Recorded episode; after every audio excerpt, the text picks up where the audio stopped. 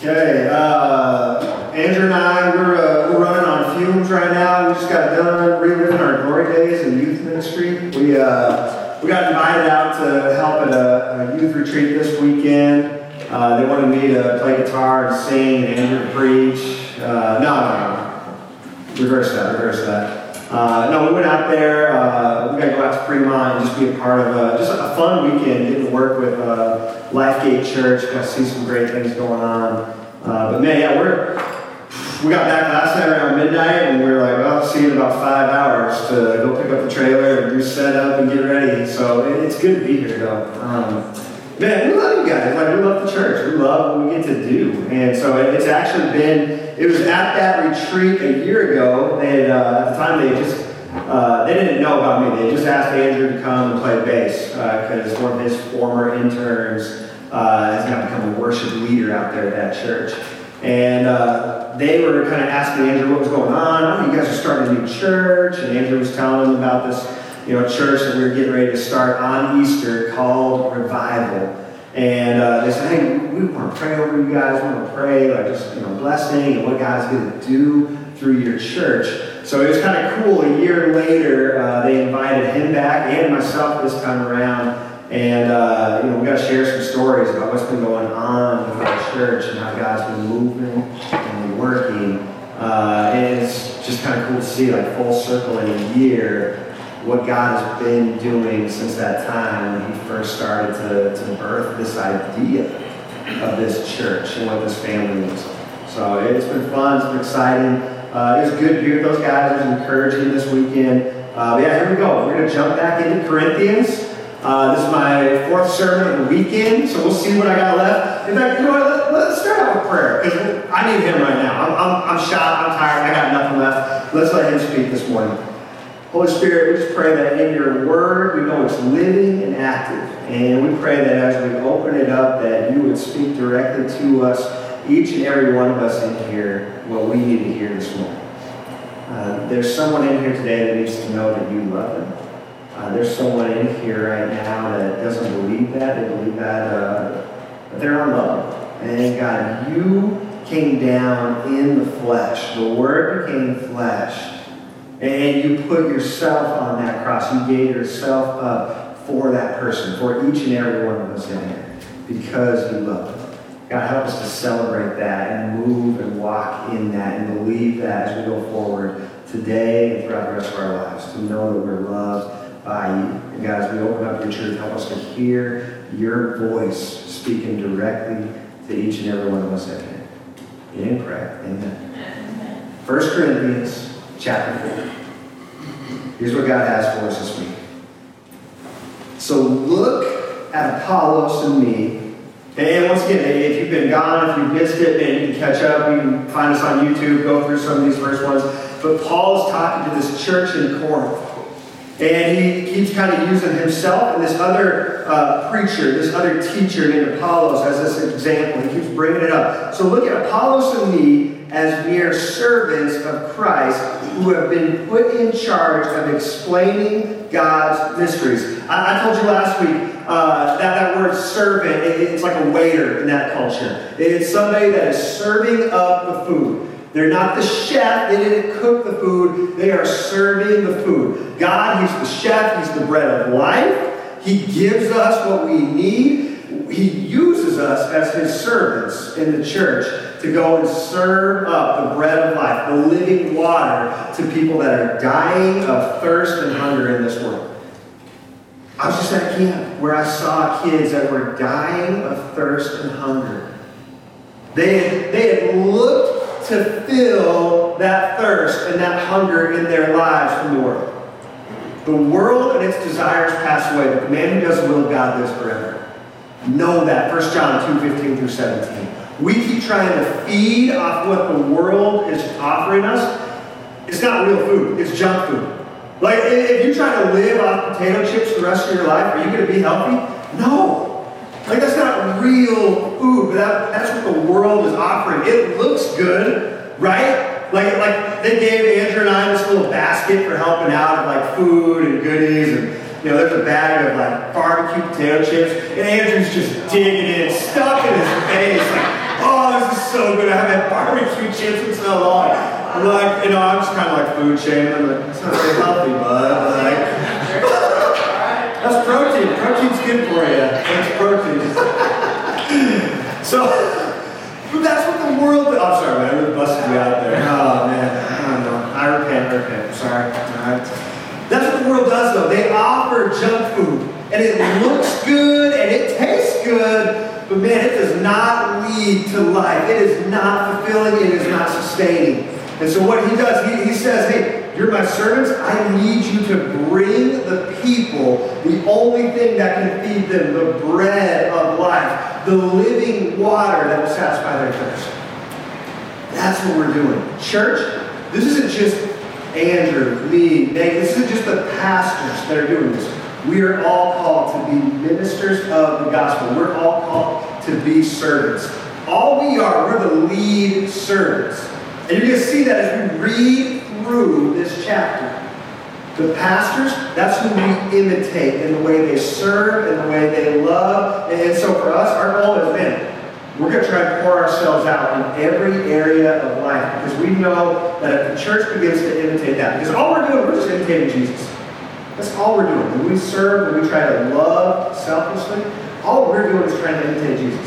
And, and so you see that Paul says that, hey, imitate me. Okay? Imitate me as I imitate Jesus. That's all we're trying to do.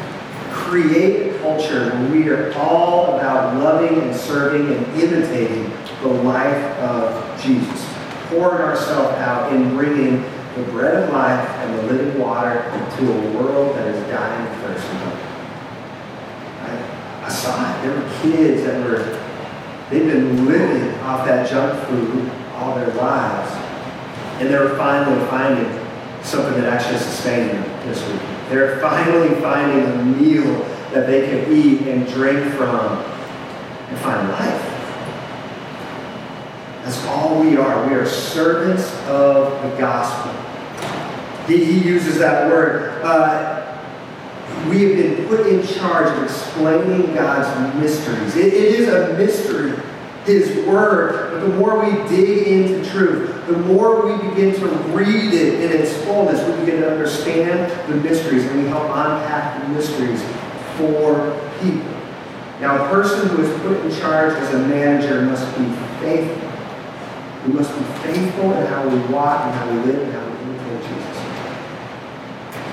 when I was thinking about this verse, and I was also thinking about this example as, uh, as I was preaching on Friday night, I started thinking about, man, what if you, like, anybody got like a, a Honda Civic in here or a, a little car, like a little Honda Coupe? Yeah? Hey, have you ever taken that thing off-roading? Have you ever taken a Honda Civic off-roading? No, no, right? Like, you don't do that, right? So I, I, question, you know, in this room full of high schoolers, and one high schooler shot his hand up. He was like, yeah, I took my Honda Civic off-roading. I was like, really? How did that turn out? And he just was like, not good, not good. Like, terror. They're not built for off-road. They're not. And, and, so if you take a, a, little Honda Civic and you go off-roading and you're trying to, you know, do what a Jeep can do, and you're trying to drive up mountains or doing crazy stuff that you shouldn't be doing a Honda Civic, you're going to come back to the main roads, you're going to come back into the city, and you're going to notice, like, your car doesn't sound right, right? Like, it's not working right, something's not functioning right, this is bad.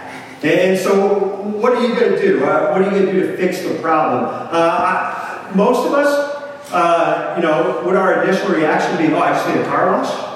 No, that's not going to fix it. What if I get a paint job? No, that's not going to fix it. What if I get my windows tinted?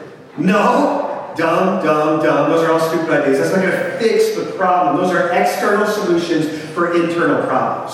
And so what you're going to do is you're going to take it to a mechanic, right? Because he can look at it and he can diagnose it and he can say, man, here's what's wrong. And, he can tell you, hey, I, you know, I, I know what this thing was built for. This is not what it was built for. This isn't what it was designed for. But guess what? We can fix it. And, and guess what? I, I, can show you. Uh, I can show you what you the roads you should be driving on. I, have got the map and I've got the manual. I've, I, have got it all right here. I can show you how to fix your problem. You're trying to fix it externally. It's an internal issue, and it can only be fixed internally. We do that in life. We have an internal issue, but we try to fix it externally. We have spiritual problems. We We have issues inside of us going on, and we keep trying to solve it externally. We keep trying to solve it with the solutions of the world. Oh, I'm lonely? Well, sex or porn, that's the answer for that.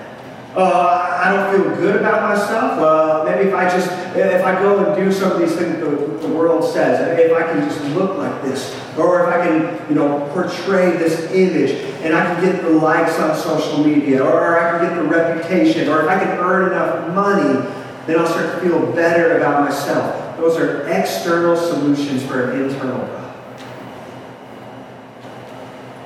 The world can't fix what's broken inside of us.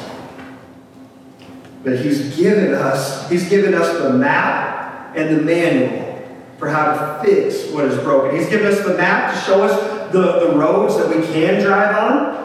Okay, that we were designed to drive within. Sometimes we think, man, his law, his statutes, you know, everything in his word, it's outdated, it's burdensome, and, and it's, I, I don't want to live that way. I want to live like the world. But that's like taking a Honda Civic up a mountain. you weren't designed for those roads. You were designed to stay in the path that He's created for you. His yoke is easy, his burden is light. Now, when you when you start to walk in his truth and walk in the way he created you to walk in this world, it's a better way to walk. And so for us as managers or uh, as his servants, that's all we're doing as the church. All we're doing is we're the mechanic. We didn't make the car, but we've been looking at the manual, we've been studying the maps. We, we can help you understand, hey man, this is what it looks like to walk through life the way he designed you to walk through life. That's what your pastors are. And, and then for our church, we want you to go and do that for others. We want you to imitate what we're doing here and to go and show others. There's a better way to live in this world. You don't have to live like the rest of the world. Because when you start to follow the path and the map and the manual that He's designed for you, there's freedom in that.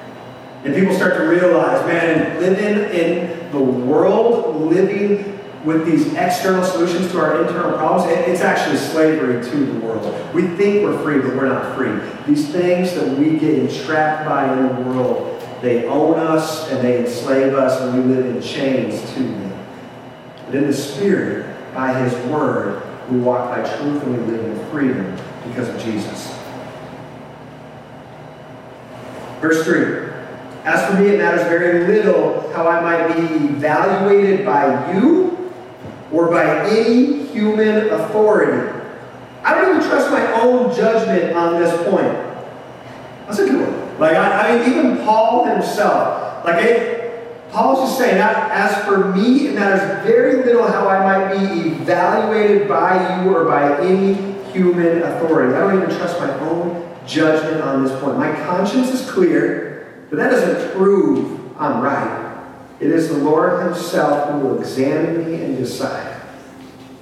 If I tried to live for your approval, I, wouldn't last very long as a pastor. I really wouldn't. If I tried to live in that, trying to get the approval of men over the approval of God, I would not last long. And I wouldn't say half the things that I've said this past year.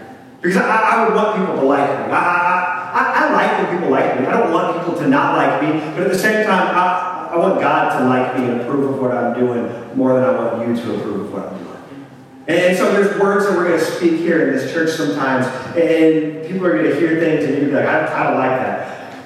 Sorry, but this is what his word says. I care more about his approval than yours. I love you. I love the church. I love the bride of Christ. And because of that, that, that compels me to speak truth. Because he, he said, Blessed are the peacemakers, not the peacekeepers. Blessed are the peacemakers, not the peacekeepers. It's really easy to keep the peace, right? You just stay silent and don't say anything. When, when there's a fight in your family, when there's an argument coming on, you can just sense it like, oh man, that you know, that Republican uncle is talking to that Democrat aunt of yours, and you just know, man, this is to get ugly. Just, I'm to keep the peace. I'm to stay out of it. No, I'm not to say anything. Blessed are the peacemakers. that means sometimes we have to have difficult conversations. That means sometimes we have to step into the conflict to help make peace where there is no peace. Peacekeeping, that's just living a lie. That's living in your, that, that's living a false self. Because you're just staying quiet to try to keep the peace, but that's not solving any of the problems that are going on. That's not fixing the internal issues that are at work. So Paul here, he says, I, I, don't even trust my own judgment at this point. I'll, I'll, tell you the same thing. I don't trust my own judgment either. I'm right there with Paul. There's a lot of things uh, in this past year I, I, look at it as I've tried to lead this church, and I said, I, I don't know, you know, I mean, I, I might be way off on this, I, I could be wrong, and so I, I try to continually go to God's Word and see are, are we lined up with truth, first and foremost, and then I try to find people in my life that are a few steps ahead of me that I can go to and say, hey, you know, we're kind of going through this as a church, or we're talking about this, or we're looking at this. What does that look like? How have you guys dealt with that? What does that look like to walk through this? Because I do want to do my best to discern, man, what is the wise thing to do? I think that's one of the best questions we can ask in our lives. What's the wise thing to do? When it lines up with Scripture, you know you're walking in wisdom. You know you're walking in truth. Walk in that. My conscience is clear, but that doesn't prove I'm right. It is the Lord Himself who will examine me and decide. I, I think that, you know, at the end, you know, that's really all that matters. Someday we're all going to stand before Him and He will examine us and He'll decide. You know, He'll be like, man, you got some of this right here, way off over here. But, but in the end, man, Thank goodness we're covered by the grace of Jesus. Like all we can do right now is dig into the truth of God's word and try to follow Him one day at a time as faithfully and as wisely as we can. Step into that. So don't make judgments about anyone ahead of time before the Lord returns. For he will bring our darkest secrets to light and will reveal our private motives.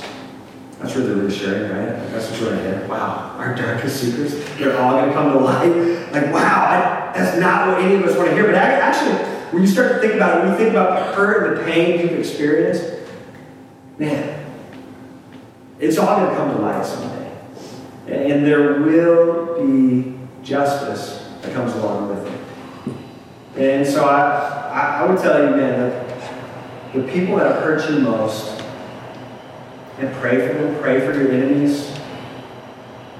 And I, I don't know what Judgment Day is going to look like, but we need Jesus because justice is coming.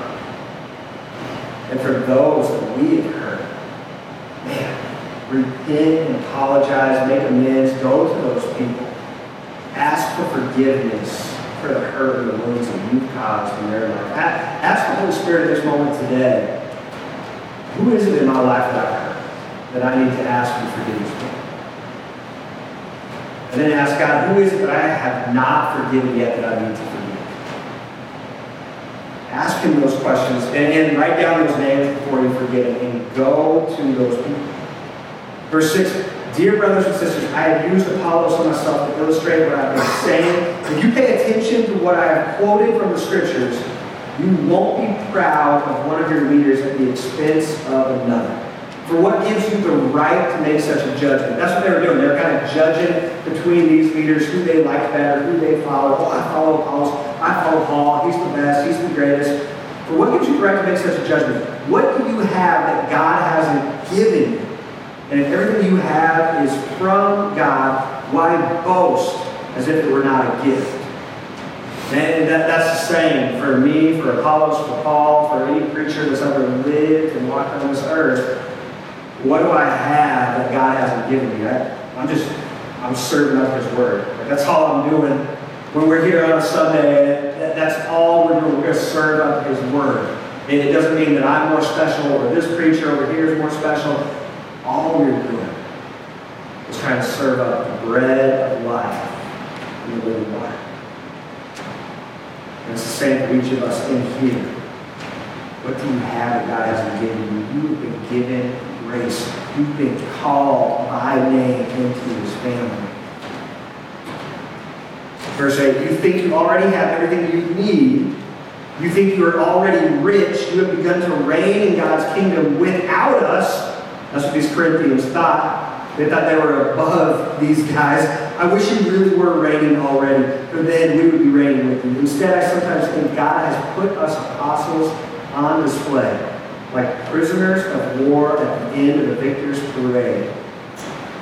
That in Rome, what they would do is uh, you didn't have like Twitter to know when the war was over. You, you didn't have like a newspaper to open up and be like, oh, World War II ended. Oh man, that, that's great. Like Rome didn't it. And so when they would send people off to, to war, you didn't know the outcomes and you, until you saw your army coming back. And they had this same path they would march through Rome. And along this path, they would march their enemies at the very end of the parade to, to just expose and to let people know, look, we, we've had victory over these people, over this group. Paul's saying, instead, I sometimes think God has put us apostles on display like prisoners of war at the end of victor's parade, condemned to die. We have become a spectacle to the entire world, to people and angels alike. Our dedication to Christ makes us look like fools. In the world's eyes, we look like fools. The church, we look like fools in the eyes of the world. In fact, man, if you don't feel a little foolish sometimes trying to follow and listen to God's word, um, you're probably you're probably playing too safe. You're probably trying to blend in a little bit too much. You're probably trying to conform to the world more than you are to the Word. Stop conforming to the world around us and conform to His Word. Our dedication to Christ makes us look like fools, but you claim to be so wise in Christ. You claim to be so wise in Christ. We are weak, you are so powerful. All sarcasm here, just so you know. This is sarcasm. We are weak. You are so powerful. You are honored, but we are ridiculed. Even now, we go hungry and thirsty, and we don't have enough clothes to keep warm. We are often beaten and have no home. We work warily with our own hands to earn our living. We bless those who curse us. We are patient with those who abuse us. We appeal gently when evil things are said about us. Yet we are treated like the world's garbage like everybody's trash right up to the present moment. I think sometimes in the church we think we're above being treated like trash, right? Man, I'm, above that. I don't deserve that. I'm a good person, and I, you know, I, I gave my life to Jesus. I got baptized. I'm above that. I shouldn't have to go through hardship. I shouldn't have to go through any struggles. I shouldn't have to go through persecution. I should just be loved and accepted by anyone and everyone I come into contact with. I'm above that. I, I, I don't deserve that.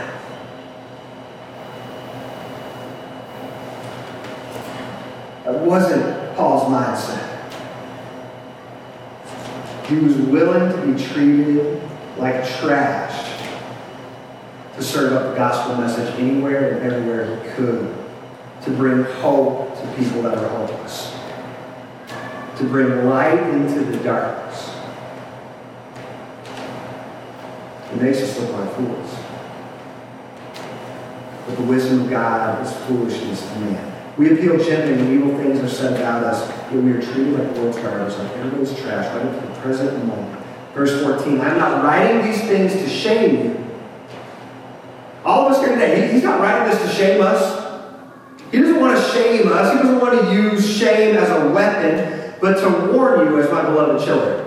Because he cares, he wants to warn us. For even if you had 10,000 others to teach you about Christ, you have only one spiritual father. For I became your father in Christ Jesus when I preached the good news to you. So I urge you to imitate me.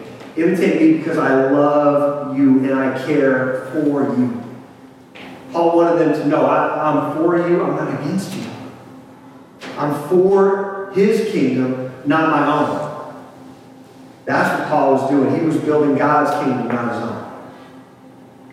That's why I said, Timothy, my beloved and faithful child in the Lord, he will remind you of how I follow Christ Jesus, just as I teach in all the churches wherever I go. Some of you who have become arrogant, thinking, I will not visit you again. We're never going to see Paul again. We can do what we want. We can, we can live how we want to live. But I will come and soon if the Lord gets me. And then I'll find out whether these arrogant people just give pretentious speeches or whether they really have God's power. Whether they give pretentious speeches or whether they really have God's power. I, hope and I pray that we're going to be a church that has God's power. I hope and I pray and I'm believing in that, that He is going to move and He's going to work in powerful ways. Because we choose to serve and love the people around us. We choose to live in revival. That's what revival is. Revival is a choice.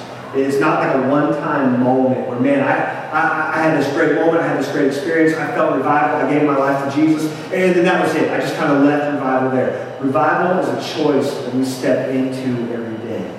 We choose to walk in new life with Jesus. We choose to walk in obedience to the Holy Spirit and God's Word in our lives because there's freedom in that that the world cannot offer and the world cannot take away walk in that. Some of you, you become arrogant, thinking, I will not visit you again, but I will come soon if the Lord lets me. And then I'll find out whether these arrogant people just give pretentious speeches, or whether they really have power. For the kingdom of God is not just a lot of talk. The kingdom of God is not just a lot of talk. Let's not be about talk. Let's be about action. Let's be about obedience. Let's be about living out His Word in our lives, in our families, in the places we work, in the places we go every week. Let us be about the power of God and living by that power. Which do you choose? Should I come with a rod to punish you, or should I come with love and a gentle spirit? He gives me the option there at the end. What's it going to be? Am I bringing a rod the next time I see you, or am I bringing a gentle and humble spirit? There's a lot of pride in this church. That's what he, he's really saying into this moment. There's a lot of pride and there's a lot of arrogance. And that's why revival, it begins with repentance. And repentance is something we choose daily. It's something we choose and we acknowledge. God, I, I don't have it all together. I know I've sinned against you. I know I've broken your word and I've broken your heart. But God, every time I sin, every time I fall, I turn back to you and I get up again and I choose to live in revival. Let's get ready to worship. You ready? I really believe He wants to move in your life in a new way. He wants to bring revival into your heart and into those around you. But it takes faith to step into that. It takes dying to yourself, dying to that pride. Dying to that care and that worry about the world around you and what the world thinks and what the world says about you. When you start to die to that, when that, when that God, that false God, that idol in our life about what the world thinks about us, when we knock that idol down, when we kill that idol in our life, it frees us to live in a way that we've never lived before. You can walk in that freedom. When you stop looking for the world to solve what's broken internally and you start looking to His Word and His truth and Him to heal what is broken.